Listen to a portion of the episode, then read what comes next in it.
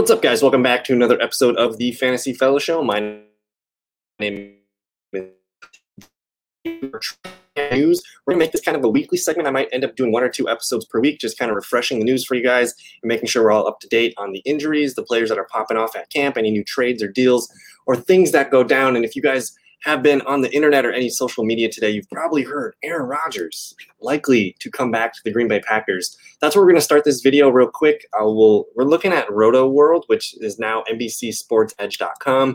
And uh, let me just read for you what we got from Adam Schefter. He reports that the Packers are expected to restructure Aaron Rodgers' contract to address his grievances with the team while setting up his departure from Green Bay after this season.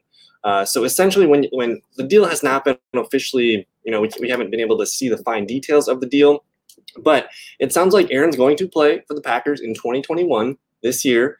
2022, he's still under contract with them, and then essentially they're they're cutting off 2023 from his deal. So they're gonna they're gonna basically just remove that. Nothing happens 2023, but 2022, that's gonna be an interesting year because this gives the Packers the opportunity to trade Aaron Rodgers, or if Aaron Rodgers somehow chooses to stay and work on a new long term deal, that is available as well. But both sides kind of giving a little bit, and it seems like Aaron Rodgers is going to play for the Packers this year, which is going to make us very interested uh, in some of these pieces for fantasy football. So for 2021, again, we're still waiting for the final deal to be announced, but at this point, it seems like it's all but done, and uh, we just got to wait for some of the the final numbers and, and some things like that. But there's also a little note that Randall Cobb was one of the sticking points. Aaron Rodgers wants the Packers to trade for Randall Cobb. Don't know if it's myth or true or what.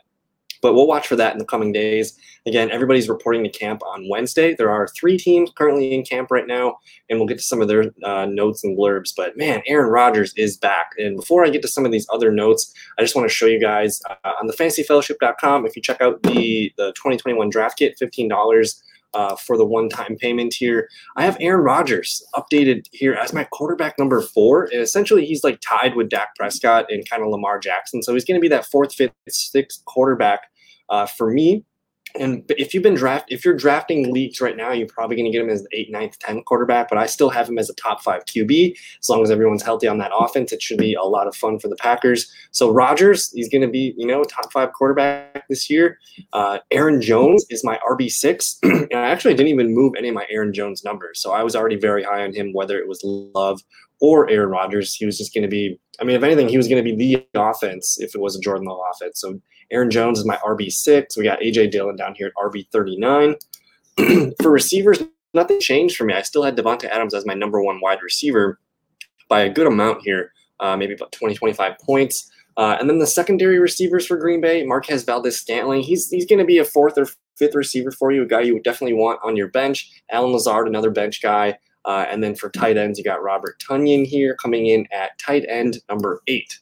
Um, so he's probably not going to be as efficient as he was last year. I have his touchdowns coming down, but I do have his receptions and his targets all going upward. So I like Tonyan uh, at the back end of draft. So draft your Packers, uh, especially if you guys uh, haven't drafted yet.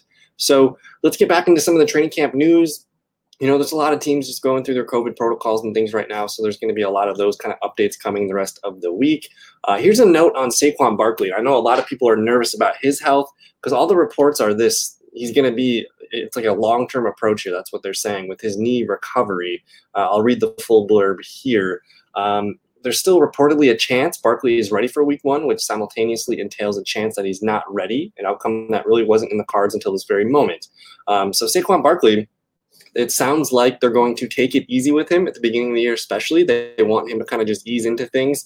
We'll watch his participation throughout the rest of camp. But if you're drafting in leagues today and you're using a top five Saquon, uh, top five pick on Saquon Barkley, it just makes you a little bit nervous because if, if they're going to ease him back in the first two, three, four games of the season, um, and kind of limit his touches, limit his snaps, and kind of ease, you know, play with Devontae Booker, which could be uh, a good, interesting best ball pick. But Saquon Barkley, the first month, he might have a little bit suppressed uh, fantasy football numbers. But if everything checks out and he's on a healthy timetable, you're going to get a healthy Saquon. So for me, I think it pushed him back just a little bit. Um, let's see, it pushed him back to he's basically my RB eight, uh, which is fine. He's still you know a consensus top five running back if you're just thinking about you know real football in terms but just this potential first month or so of football just easing him back in makes me a little bit nervous i'd rather have some of the uh, the guys in the offenses that i really really want to be a part of whether that's Cleveland, Green Bay, or Dallas. That's why those guys are pushed up a little bit. So we're going to watch Saquon Barkley. Michael Thomas.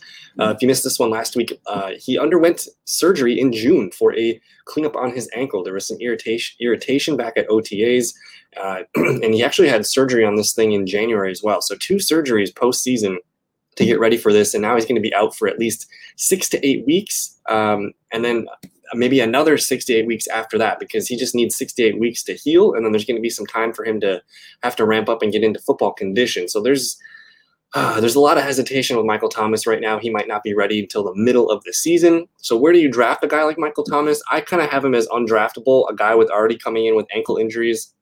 I don't really know who the quarterback's going to be the whole situation in New Orleans makes me uh, a little bit murky to try to draft a Michael Thomas in the seventh or eighth round and hope that he comes back and everything's good. Uh, I think I'd rather use my seventh or eighth round pick elsewhere. So for me, I'm crossing Michael Thomas off my draft board. You can take a dart on him if, if things look good, you know, in the coming weeks and we hear some good positive recovery things. Uh, maybe we, you know, maybe we bump him up and we try to make him a part of our draft line. But for now, I am kind of avoiding Michael Thomas, you see they signed Chris Hogan today to come in and compete with them. They're going to be dealing with, you know, Tre'Quan Smith, um, Marquez Callaway.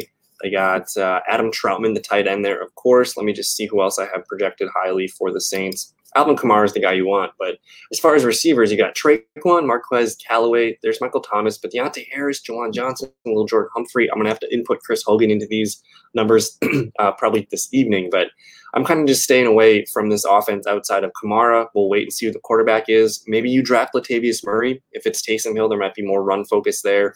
Adam Trautman, interesting uh, tight end flyer for us at the back of our drafts. But let's keep on rolling here. Uh, Tutu Atwell on the reserve COVID list. Uh, big deal today for Jonathan Allen for the Washington football team, signing a four-year, $72 million contract.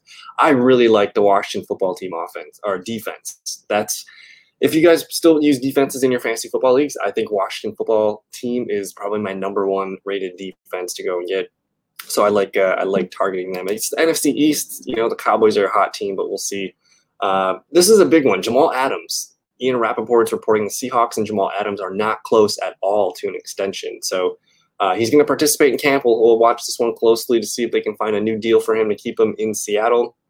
Um, here's a note on Darrell Henderson. Coach Sean McVay says he believes Darrell Henderson is an every down back, but emphasized needing to make sure he can stay durable. So I think the, the rumor I heard was uh, he's not going to play in the preseason game. Here's the note too for McVay. It's never been an ability it's never been an ability question with Henderson. It's about how do we keep him available. I can promise you, you're not seeing Henderson in a preseason game. So they're stashing Henderson for the regular season, which is actually good news for his fantasy value because they're going to take it easy with him. They're going into the season knowing that this is their guy. He's going to be their bell cow. He slides right into an RB2 role for us for fantasy football. And it really depends on your draft, whether it's a 10 team, 12 team league. You know, are there are there people in your league that are going to let you know Henderson fall into the fifth round. I think that's where I become interested in with him. As far as where I have him projected, and again, I might tinker with my rankings going forward, but right now he sits as RB twenty two.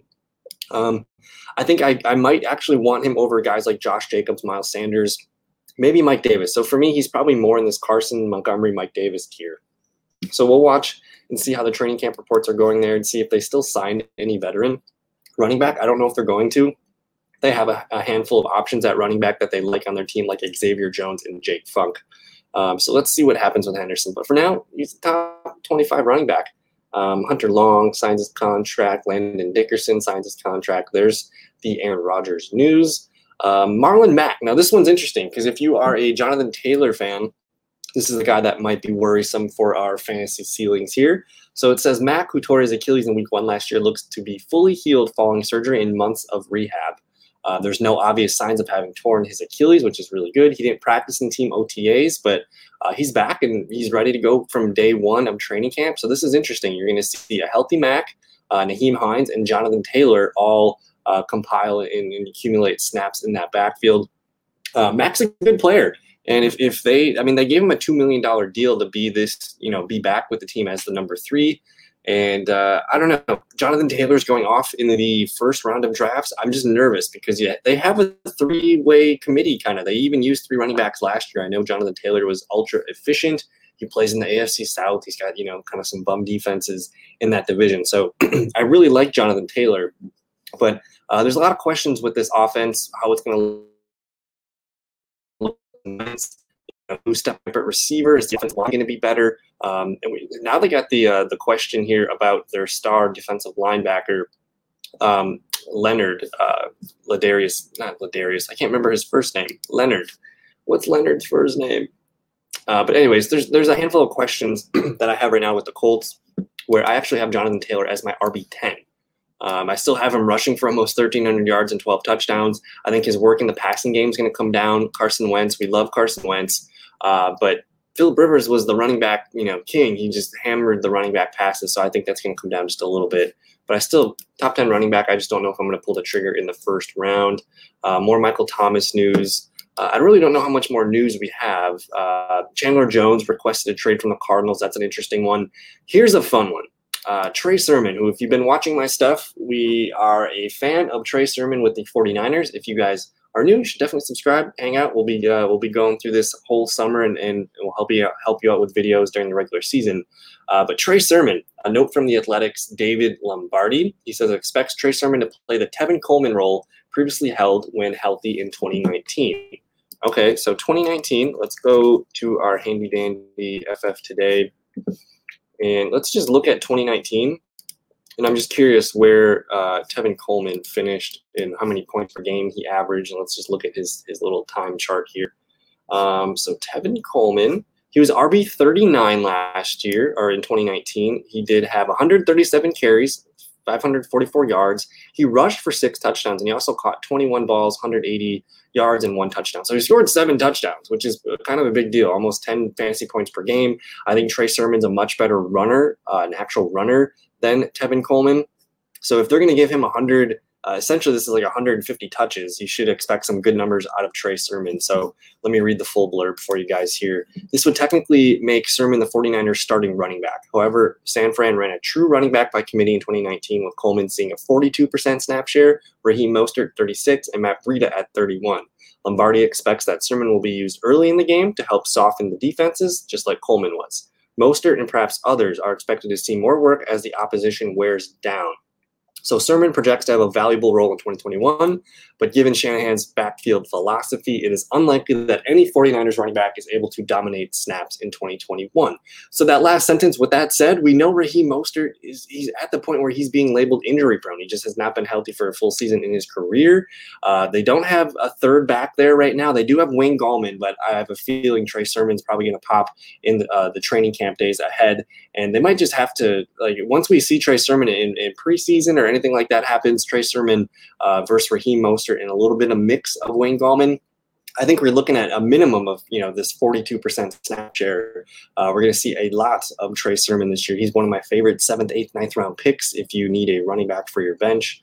Uh, Eric Fisher on the active pup list. Let me see. There's a couple other guys that were added to the pup list, but here's the news and the notes that I cared about the most. Joe Burrow cleared for training camp. That's a great sign. We were unsure if he was going to be ready to practice day one, but it looks like all things are good to go. We love Burrow. We love Mixon. We love Ja'Marr Chase. We love Tee Higgins and Tyler Boyd. Who knows? I, I think the Bengals should trade for tight end. Comment uh, below if you guys uh, like Zach Ertz to the Cincinnati Bengals to get them a tight end. AJ Brown with the knee injuries cleared for the start of training camp. I have no issues with AJ Brown. Let's hear how he goes the first week of training camp, but top five receiver season coming for AJ Brown. Uh, there's more Aaron Rodgers news. This is a good one. Um, OJ Howard, he wasn't cleared for the start of training camp, uh, but he's at camp, not practicing as he recovers. Uh, we're going to watch this because at the moment right now, Rob Gronkowski is their really their only healthy tight end. Um, so if you're looking for tight end help from Tampa Bay, might have to wait a little bit for OJ Howard to get ready. Uh, the Deshaun Watson thing, that was kind of the other main news today. It was Rodgers and Watson in the headlines.